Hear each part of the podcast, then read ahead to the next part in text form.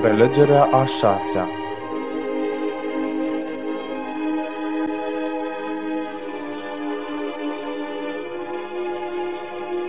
Parapsihologie.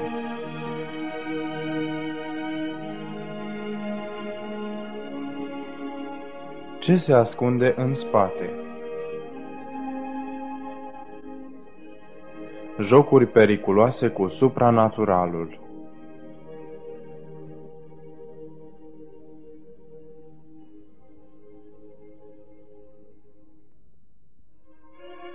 În toate țările în care merg, observ că mulți oameni sunt interesați de ceea ce se întâmplă în domeniul supranaturalului. Există multe vorbe și se fac multe discuții despre lumea fenomenelor psihice și parapsihice de astăzi. Chiar și casnicele țin ședințe de spiritism. Câteva universități predau cursuri de vrăjitorie și mi s-a spus că sălile în care se țin aceste cursuri sunt supraaglomerate.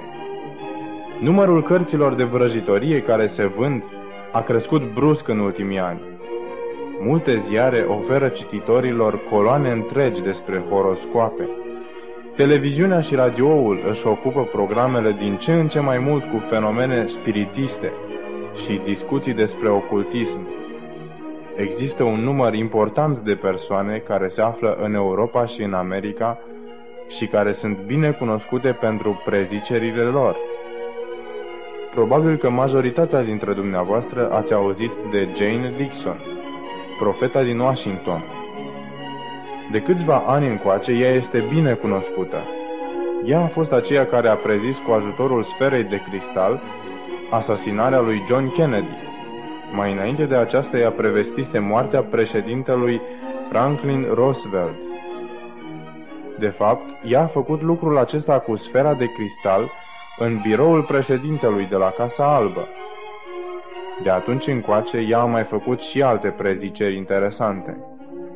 Există mulți diplomați de guvern din diferite țări care au bătătorit cărarea de la ușa ei.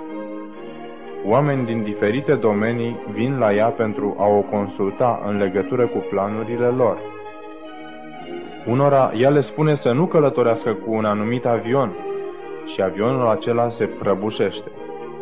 Ea le spune că pentru a fi siguri, trebuie să se urce în alt avion și totul merge bine.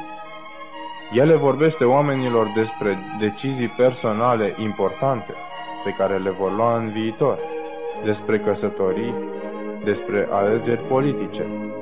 Se spune că 60% din prezicerile ei se împlinesc. De aceea, milioane de oameni depind de cuvintele ei.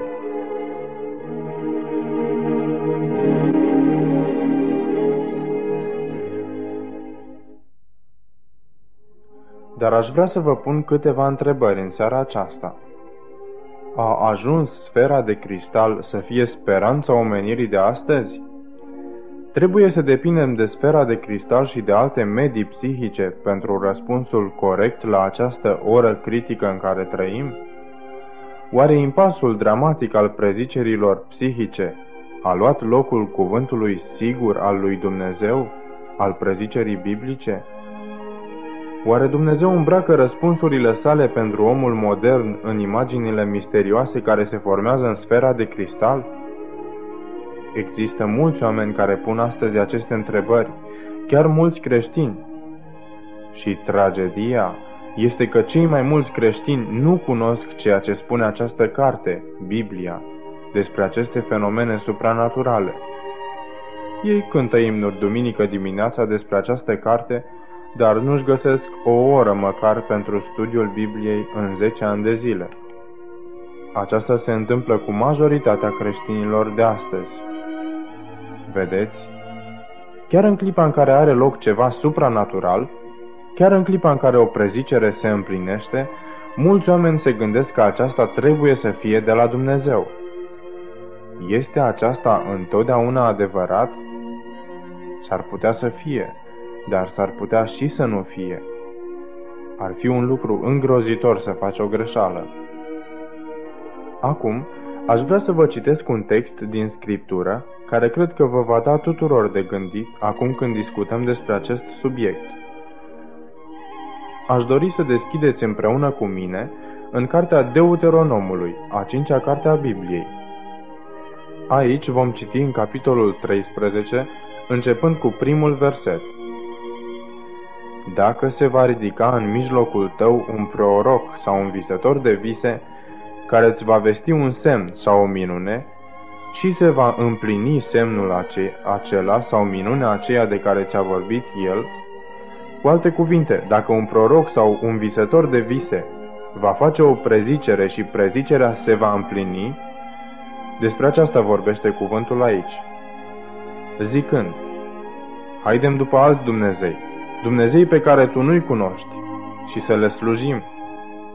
Să n-asculți cuvintele acelui proroc sau visător de vise, căci Domnul Dumnezeul vostru vă pune la încercare, ca să știe dacă iubiți pe Domnul Dumnezeul vostru din toată inima voastră și din tot sufletul vostru. Chiar dacă o prezicere se adeverește, chiar dacă ceea ce a prevestit se întâmplă, dacă acel profet sau visător de vise vă conduce spre alt Dumnezeu pe care nu-L cunoașteți din această carte, atunci puteți ști că acest profet este un profet fals. Într-o zi, la un interviu în cadrul unui program de televiziune, Jane Dixon a fost întrebată dacă prezicerile ei sunt în armonie cu Biblia. Ea a răspuns, Nu știu, nimeni nu m-a mai întrebat lucrul acesta. Mai târziu, i s-a pus din nou această întrebare. Ea a fost tulburată foarte mult și a spus, Eu spun ceea ce mi se spune. Cartea Darul Profetic, care vorbește despre experiențele acestei femei, spune că într-o zi din 1962, ea stătea întinsă în pat și un șarpe s-a încolăcit în jurul ei. Dacă aceasta a fost o viziune sau o întâmplare reală, nu știm, pentru că ea nu precizează. După ce șarpele s-a încolăcit în jurul corpului ei, el i-a întors capul spre est și i-a spus Astăzi, în Orientul Mijlociu, s-a născut un copil care este destinat să fie un conducător al lumii. Influența acestui copil va începe în 1980 și în 1999, după ce va învinge o oarecare opoziție, el va aduce pe toți oamenii din lume să trăiască în dragoste, frăție și pace.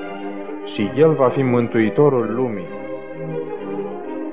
Oricine își cunoaște Biblia știe că aceasta nu este adevărat, pentru că există un singur mântuitor al lumii.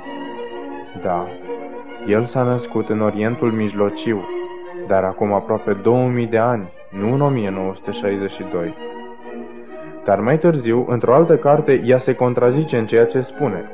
Ea spune că acum își dă seama că acest copil, care s-a născut, va fi un impostor, care va lucra de partea răului, un anticrist. Așa lucrează Dumnezeu? El spune odată un lucru, iar mai târziu se răzgândește și spune exact contrariul? Aș dori să mergem împreună cu mulți ani în urmă și anume în Cartea Genezei din Biblie. Vă rog să deschideți în Geneza 3, începând cu versetul 1.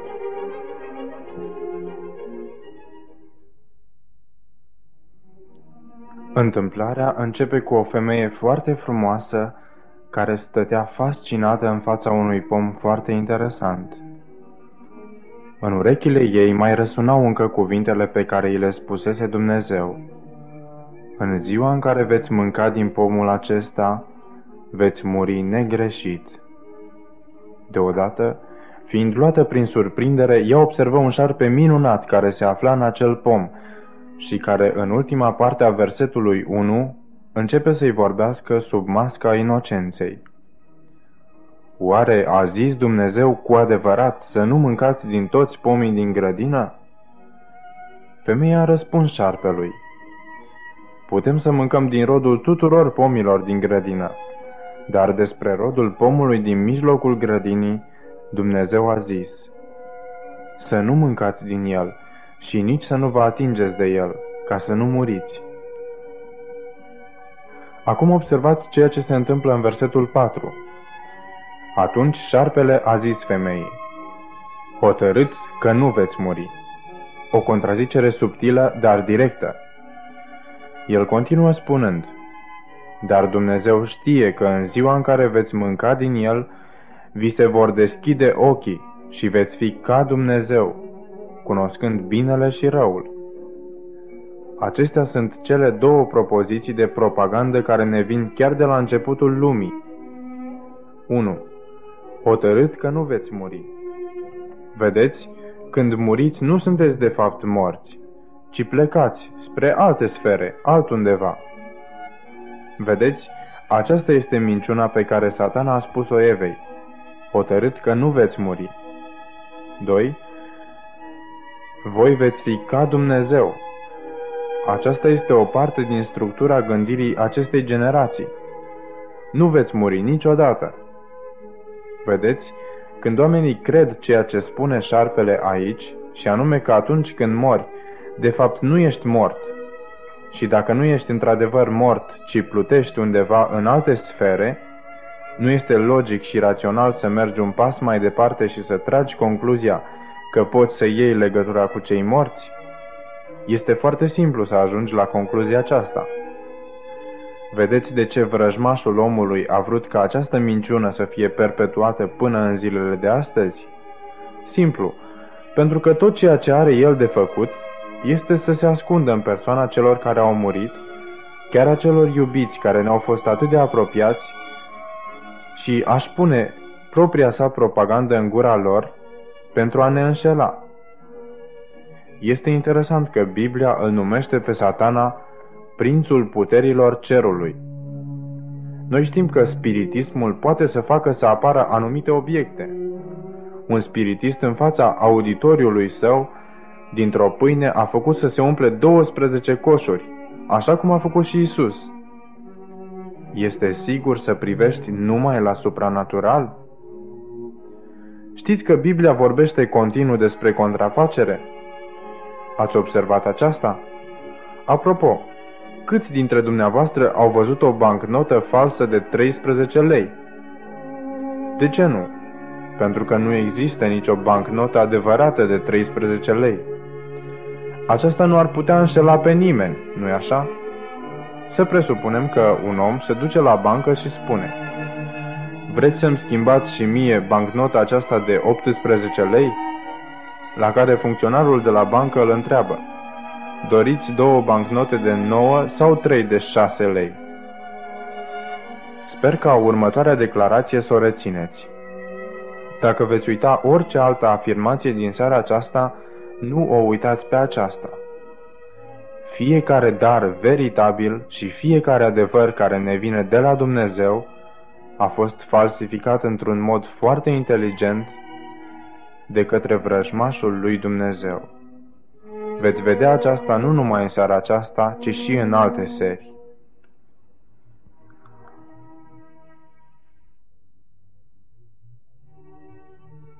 Poate că vă veți întreba, dacă aceasta este adevărat, cum vom putea deosebi ceea ce este veritabil de ceea ce este fals?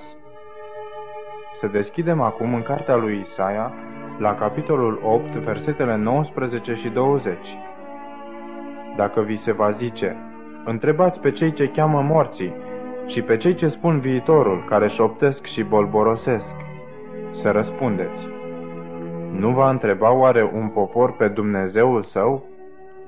Va întreba el pe cei morți pentru cei vii?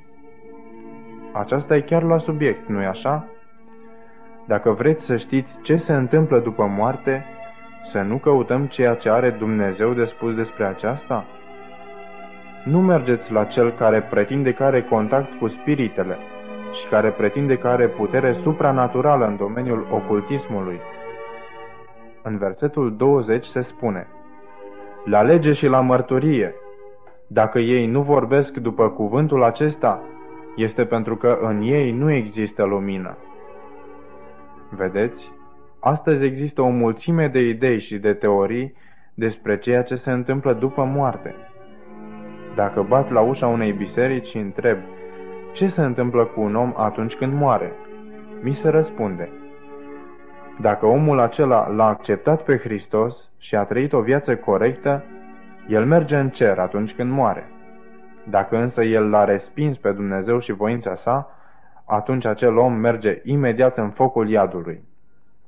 Dacă am să bat la ușa altei biserici și pun aceeași întrebare, ei vor spune că răspunsul pe care l-am primit mai înainte nu este chiar corect, ci că o persoană, înainte ca să meargă în cer, se oprește într-un loc numit purgatoriu, unde trebuie să ardă și să fie curățit înainte de a fi gata să meargă în cer. Dacă am să bat la ușa altei biserici, ei vor spune, atunci când un om moare, el merge undeva în alte sfere, de unde poate lua legătura cu cei de pe pământ. Dacă am să bat la ușa altei biserici, ei îmi vor spune, când cineva moare, acesta este sfârșitul definitiv. Nu mai există nicio viață după moarte. Dacă am să mai bat și la ușa altei biserici, mi se va spune. Când un om moare, el doarme liniștit și inconștient în mormânt până la ziua învierii. Deci există mai multe idei și teorii despre ceea ce se întâmplă după moarte. Toate nu pot fi adevărate pentru că sunt contradictorii. Iar noi, cei care ne aflăm de partea aceasta a ușii, nu putem fi siguri de nimic și nu putem face decât speculații. Noi trebuie însă să mergem în fața unei autorități care se află deasupra noastră. Dumnezeu ne spune că această autoritate este cuvântul său, legea și mărturia. Fiecare dar veritabil și fiecare adevăr va fi falsificat de către satana. Ieri seară am studiat împreună despre un adevăr important al Bibliei. Noi am văzut că peste tot în Biblie există promisiunea că Isus va reveni. Acesta este un adevăr foarte important. Și cum satana încearcă să falsifice totul, nu este logic să tragem concluzia că satana va contraface și o a doua venire a Domnului Hristos? Să presupunem că deodată la televizorul dumneavoastră, la radioul dumneavoastră sau în ziarul dumneavoastră se dă anunțul că Isus a revenit. Poate undeva în deșert, în Africa, în Orientul Mijlociu sau altundeva. Și camerele de televiziune se adună în locul acela așa cum se întâmplă la marile evenimente sau atunci când au loc mari catastrofe și toată lumea din jurul globului vede o ființă minunată, de o strălucire orbitoare, vindecând bolile oamenilor, spunând vorbe dulci și dând binecuvântări tuturor oamenilor, așa cum a făcut Isus. Iar lumea se apleacă și îi se închină. Și totuși, acesta nu era deloc Hristosul. Ce ați zice atunci? Mă veți întreba, dar de unde știți dumneavoastră că acesta nu va fi Hristos? Oricine își cunoaște Biblia știe că acesta nu va fi Isus, pentru că Biblia spune că atunci când El va reveni, picioarele Lui nici nu vor atinge măcar pământul acesta. Adevărații săi urmași vor fi ridicați de pe pământ și ei se vor întâlni cu El în aer. Căci însuși Domnul, cu un strigăt, cu glasul unui arhanghel și cu trâmbița lui Dumnezeu, se va pogorâ din cer și întâi vor învia cei morți în Hristos. Apoi, noi cei vii care vom fi rămas, vom fi răpiți în aer toți împreună cu El în nori, ca să întâmpinăm pe Domnul în văzduh. Și astfel vom fi totdeauna cu Domnul.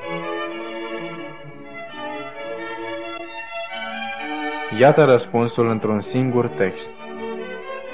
Vedeți acum ce vreau să spun despre importanța cunoașterii și înțelegerii acestei cărți? Poate veți zice, vreți să-mi spuneți că așa ceva chiar se va întâmpla? Da, știu că se va întâmpla. Să ne luăm Bibliile și să le deschidem în Matei, capitolul 24. Ieri seară am observat că acest capitol se ocupă cu semnele sfârșitului, cu semnele ultimelor zile. Să începem cu versetul 23. Isus a zis, Atunci, dacă vă va spune cineva, Iată, Hristosul este aici, sau acolo să nu-l credeți. Căci se vor scula Hristoși mincinoși și proroci mincinoși. Vor face semne mari și minuni, până acolo încât să înșele dacă va fi cu putință chiar și pe cei aleși. Evident că amăgirile celui rău vor fi atât de inteligent puse una lângă alta, încât aproape toată lumea va fi înșelată. Apoi Isus continuă și spune în versetele 25, 26 și 27. Iată că v-am spus mai dinainte. Deci dacă vă vor zice, iată-l în pustie, să nu vă duceți acolo, iată-l în odăințe ascunse, să nu credeți. Căci cum iese fulgerul de la răsărit și se vede până la apus, așa va fi și venirea Fiului omului. Știți că biserica ne spune în mai multe locuri că diavolul poate face minuni? În 2 Corinteni 11 se află o declarație foarte interesantă. Vom citi versetele 13 și 14. Oamenii aceștia sunt niște apostoli mincinoși, care se prefac în apostoli ai lui Hristos. Și nu este de mirare, căci chiar satana se preface într-un înger de lumină. Satana este capabil să se mascheze. El poate face în așa fel încât să arate ca însuși Hristos sau ca un înger de lumină pentru a înșela această planetă răzvrătită, rebelă. Iar scena este deja bine pregătită. Știți că mulți dintre spiritiștii de astăzi prezic faptul că o ființă supraomenească va veni pe acest pământ? Nu numai Jane Dixon, ci și alții și că El va veni și va fi răspunsul la nevoile acestei lumi. Știți că asemenea mesaje vin prin intermediul ozeneurilor și prin alte mijloace? Dar Biblia spune că atunci când Isus va reveni, El va sosi prin cerul în flăcări, despicat în două de către slava lui Dumnezeu și de slava tuturor îngerilor care îl însoțesc. Acesta va fi un eveniment cataclismic, catastrofic, care va încheia istoria acestei lumi. Biblia spune în Apocalips 1 cu 7 că atunci când El va veni, orice ochi îl va vedea. Mântuitorul va veni și va chema cu o voce de tunet pe toți aceia care dorm în țărâna pământului ca să se trezească. Și ei se vor trezi la o viață veșnică. Satana va căuta să contrafacă revenirea Domnului Hristos dar el nu o poate face cu succes pentru oricine cunoaște această carte cu adevărat.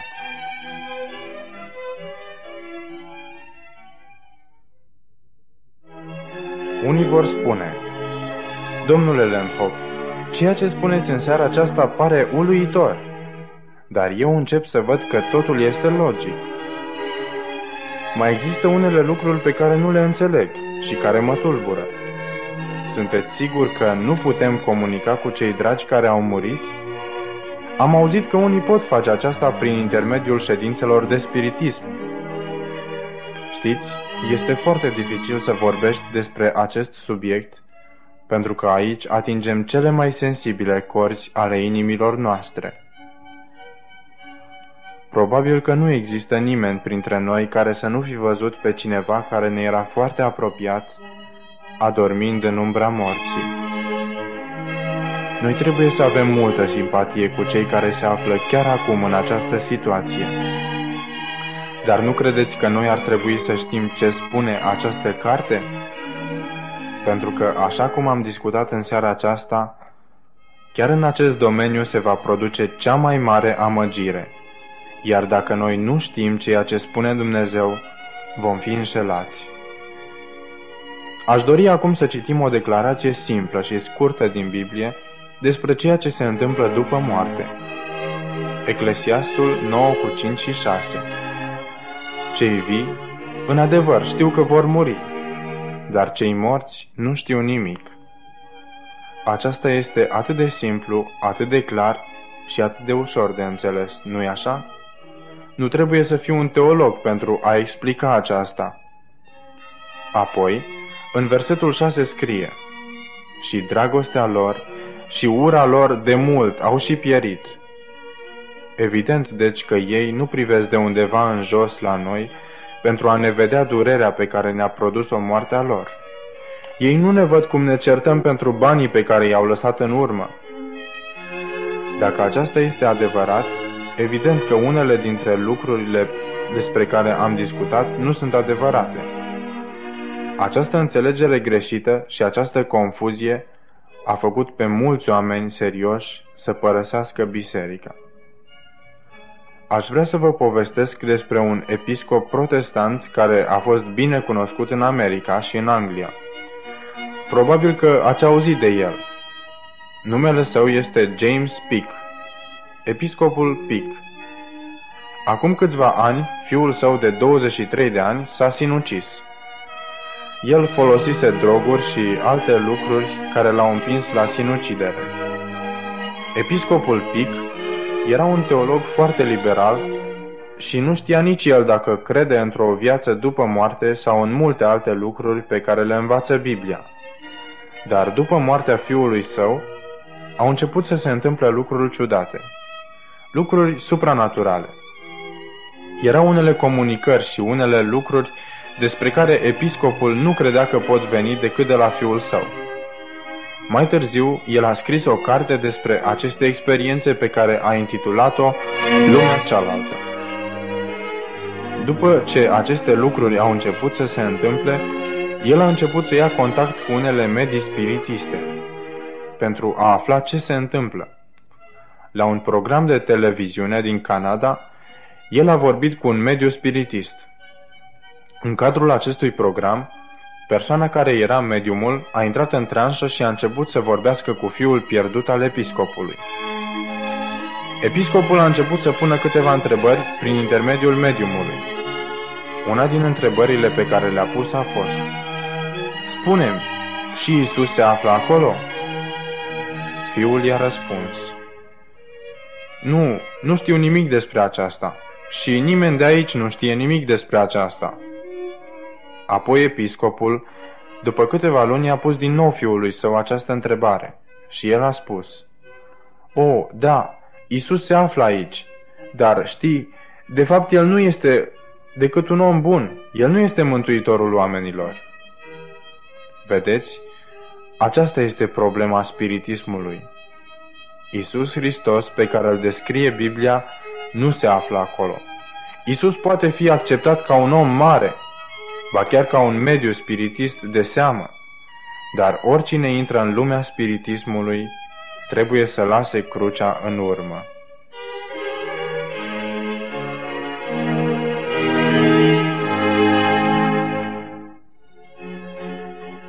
Sir Arthur Conan Doyle, un adept al spiritismului și un binecunoscut scriitor de povești enigmatice, cum ar fi cele despre Sherlock Holmes, a spus următoarele – Spiritismul se va întinde în toată lumea și va face din ea un loc mai bun de trăit. Când va ajunge să conducă lumea, el va șterge sângele lui Hristos. Începeți să observați ceea ce intenționează vrăjmașul lui Dumnezeu cu toate acestea? Vedeți? Filozofia reîncarnării de la o parte nevoia noastră după revenirea lui Isus ca salvator din lumea păcatului. Filozofia este că ceea ce nu poți realiza ca progres în viața aceasta, vei putea realiza în viața cealaltă, trecând prin nivele din ce în ce mai înalte ale existenței. În locul salvării din viața aceasta prin sângele și puterea lui Hristos, există salvarea prin propria noastră putere și tendință de a fi ca Dumnezeu. Hotărât că nu veți muri, veți fi ca Dumnezeu.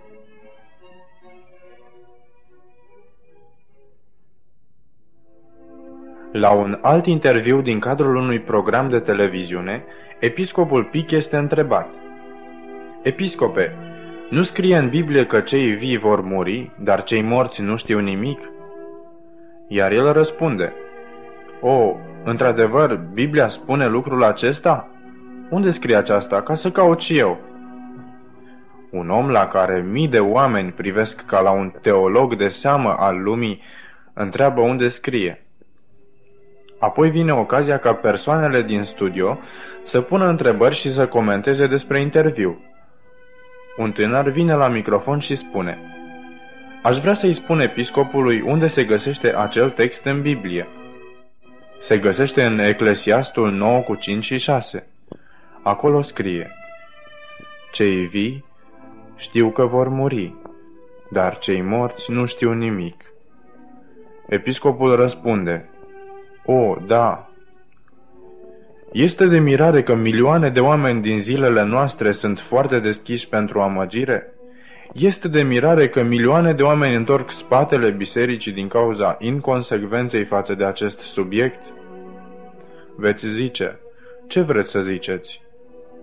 Aș vrea să vă arăt unul din cele mai clare locuri din Scriptură, unde se spune ce se întâmplă atunci când moare omul. Există mai multe texte pe care le-am putea citi în seara aceasta, dar nu avem timp suficient pentru că subiectul acesta cere ceva mai mult timp decât alte subiecte. Dar sper că veți fi îngăduitori dacă vom sta câteva minute mai mult în seara aceasta. Să deschidem în Eclesiastul 12 și să observăm ce se spune în versetul 7. Acesta este ultimul capitol pe care Solomon îl scrie în cartea sa sub inspirația lui Dumnezeu. În versetul 1 începe cu un tânăr. Versetele 2, 3 și 4 îmbătrânește. În versetul 5, el moare. Aceste texte nu vorbesc despre cel neprihănit sau despre cel rău, ci vorbesc despre omenire în general. Apoi, în versetul 5, se spune Până nu se întoarce țărâna în pământ, cum a fost, și până nu se întoarce Duhul la Dumnezeu care l-a dat. Acum veți spune, este exact așa cum am crezut. Spiritul se întoarce la Dumnezeu. Observați, vă rog, fie că este vorba de un sfânt sau de un păcătos, spiritul lui se întoarce la Dumnezeu. Și fie că este vorba de un sfânt sau de un păcătos, trupul lui merge în mormânt, unde se odihnește până în dimineața învierii. Ei bine, ce este spiritul? Biblia ne spune că spiritul este suflarea de viață care a fost pusă în om atunci când a fost creat. Cuvintele insuflare și spirit se folosesc pentru același cuvânt din originalul scrierilor biblice. Să ne întoarcem acum la Geneza capitolul 2. Aici vom citi versetele 1 și 7. Domnul Dumnezeu a făcut pe om din țărâna pământului. I-a suflat suflare de viață în nări și omul s-a făcut astfel un suflet viu. Suflet viu sau ființă vie. Originalul spune suflet viu. Acest text ne înfățișează pe om așa cum a fost creat la început. El este desăvârșit în toate privințele numai că îi lipsește suflare de viață. În pieptul lui există o inimă gata să bată, dar care nu bate încă. Sângele din arterele și venele lui este gata să curgă, dar nu curge încă. În capul său există un creier gata să gândească, dar care nu gândește încă. El este gata să devină un suflet viu și iubitor, dar încă nu este un suflet viu care acționează din dragoste. Acum să observăm din nou versetul. Domnul Dumnezeu a făcut pe om din țărâna pământului. I-a suflat în nări suflare de viață și s-a făcut astfel un suflet viu. Aici nu scrie că Dumnezeu i-a dat omului un suflet viu, ci că el s-a făcut un suflet viu ca rezultat al unirii dintre țărâna pământului și suflarea de viață. Moartea separă din nou cele două elemente. Corpul merge înapoi în pământul din care a fost făcut, iar suflarea de viață sau spiritul sau scânteia vieții merge înapoi la Dumnezeu care a dat-o. Veți spune, dar unde merge sufletul cel viu? El nu merge nicăieri până când Isus va reuni corpul cu suflare de viață. Permiteți-mi să ilustrez astfel. Să presupunem că aici, pe platforma aceasta, avem o stivă de scânduri și o grămadă de cuie. Aceasta este tot ceea ce avem. Să presupunem că ne hotărâm să așezăm scândurile și cuiele împreună, după un model dat, și că astfel construim o cutie de lemn. De unde vine cutia? Veți spune, a venit din unirea cuielor cu scândurile. Și veți avea dreptate. Să presupunem că nu mai dorim o cutie. Scoatem cuiele și le așezăm în grămada aceasta, iar scândurile le punem în stiva aceasta. Unde a plecat cutia? Veți spune, nu a plecat nicăieri. Ea pur și simplu a încetat să mai existe. Și din nou veți avea dreptate. Vedeți, sufletul nu merge nicăieri după moarte. El încetează doar să mai existe până când se va reuni corpul cu suflarea de viață în ziua învierii. Cuvintele suflet și spirit sunt menționate de peste 700 de ori în Biblie, dar niciodată nu se vorbește despre ele ca fiind vii și conștiente fără unirea corpului cu suflarea de viață. Această noțiune a venit din mitologia și filozofia greacă, de la Platon și Aristotel, și apoi s-a introdus în biserică în timpul evului mediu. Cineva ar putea spune, dar este atât de frumos să te gândești că tatăl meu sau mama mea, soțul meu sau soția mea privesc în jos la mine și sunt încă în viață după ce mor. Dar să ne gândim puțin mai adânc. Dacă un om, după moarte, ar putea privi în jos pe pământ și ar vedea pe cei iubiți ai săi simțind durerile sufletești ale vieții, nu ar fi dificil pentru această persoană să vadă aceste lucruri? Gândiți-vă cât de greu și de crud ar fi lucrul acesta. Să presupunem că eu aș muri. Soția mea trăiește și după o perioadă de timp, ea întâlnește un alt bărbat pe care îl iubește și cu care se căsătorește. Și după căsătorie, ea își dă seama că acest om nu este atât de bun precum a crezut, iar el începe să se poarte urât cu ea. Ce fel de experiență ar fi aceasta pentru mine dacă eu aș vedea toate aceste lucruri de sus de undeva? Dacă ar fi adevărat și dacă aș putea, cred că aș coboră și m-aș ocupa puțin de el. Vedeți, există tot felul de dificultăți dacă admitem aceasta. Dar Biblia ne spune că acel creștin care moare închide ochii și adorme. Isus a numit moartea un somn. Există ceva mai minunat decât un somn liniștit și fără vise în timpul nopții? Toată truda, toate grijile și toate durerile sufletești sunt uitate. Nu mai există suferințe, nu mai există lacrimi și nu mai există simțământul trecerii timpului. Atunci când un creștin închide ochii și moare, el poate dormi timp de o mie de ani și totuși se va părea că nu a dormit decât o clipă, atunci când, deschizând ochii, va vedea pe Isus venind a doua oară. Exact așa cum se întâmplă când seara vă culcați obosiți, iar dimineața vă scoală ceasul deșteptător și vi se pare că a trecut numai o clipă. Oare nu așa este smuls boldul morții? Da, calea lui Dumnezeu rămâne totuși calea cea mai bună. Studiați-o, vă îndemn să o studiați. Aș vrea să vă mai pun încă trei întrebări. 1. Credeți dumneavoastră în învățătura biblică a învierii?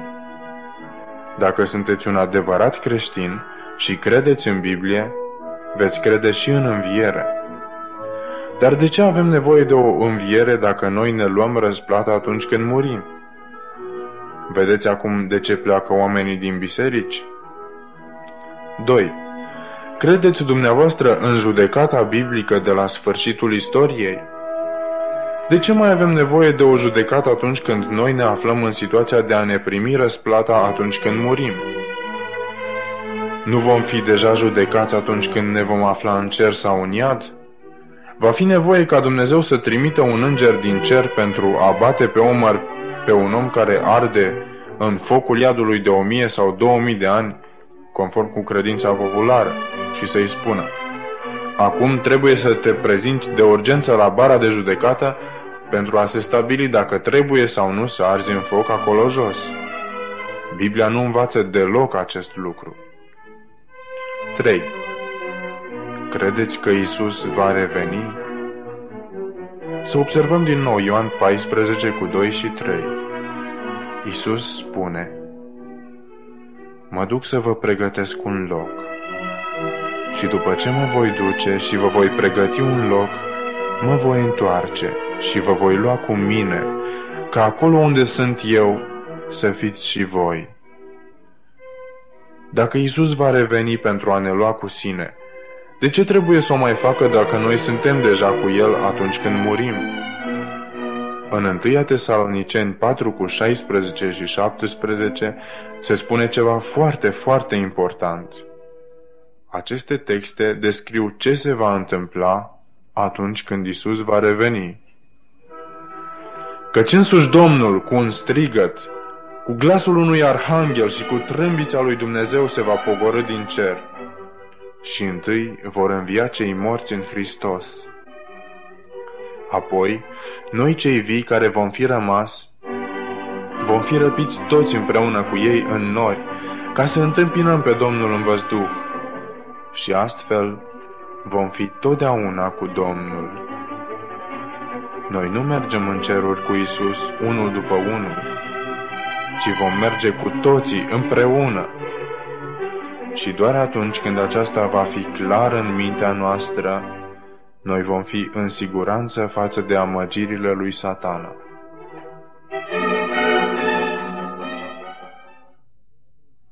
Cineva va spune, Domnule Landhoff, există în Biblie un text pe care îl aud la fiecare sărbătoare a Paștelui și care mă aduce într-o stare de confuzie.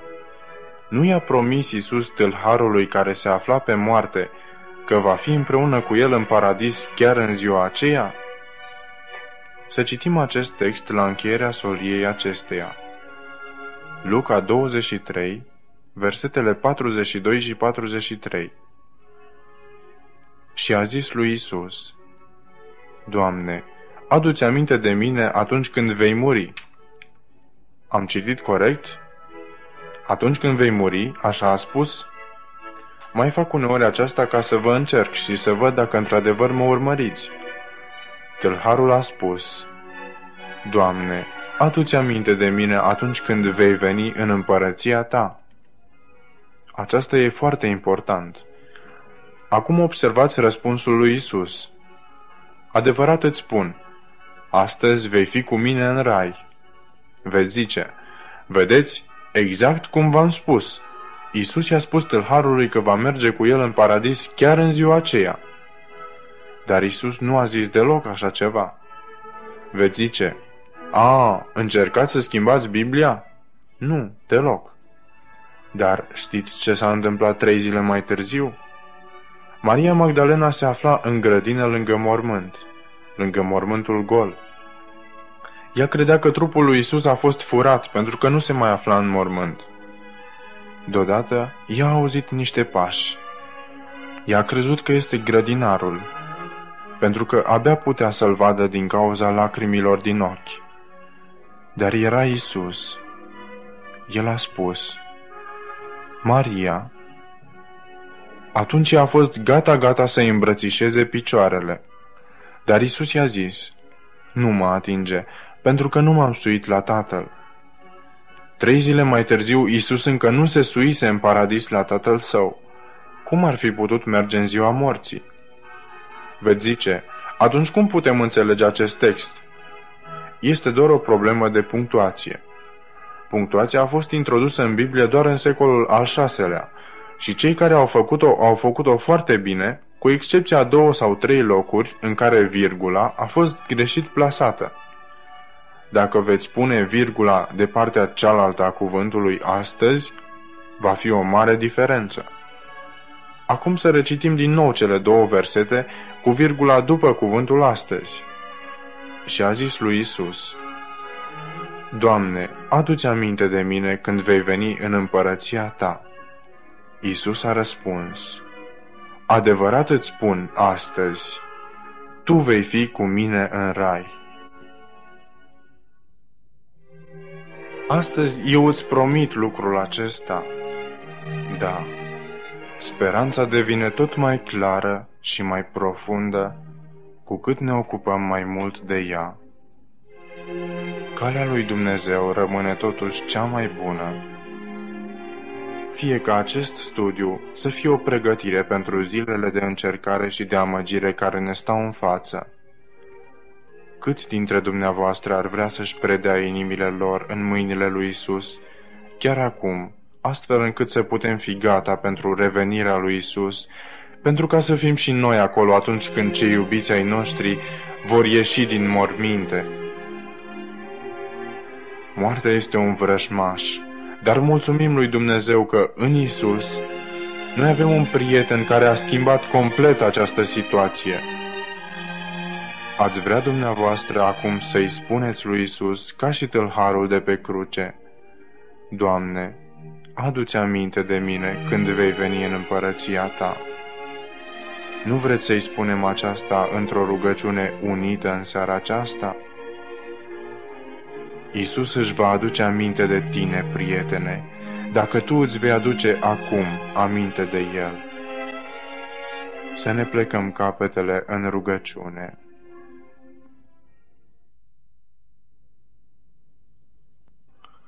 Tată iubitor din ceruri, îți mulțumim pentru cuvântul tău care ni s-a descoperit a fi atât de clar și de important prin studiu.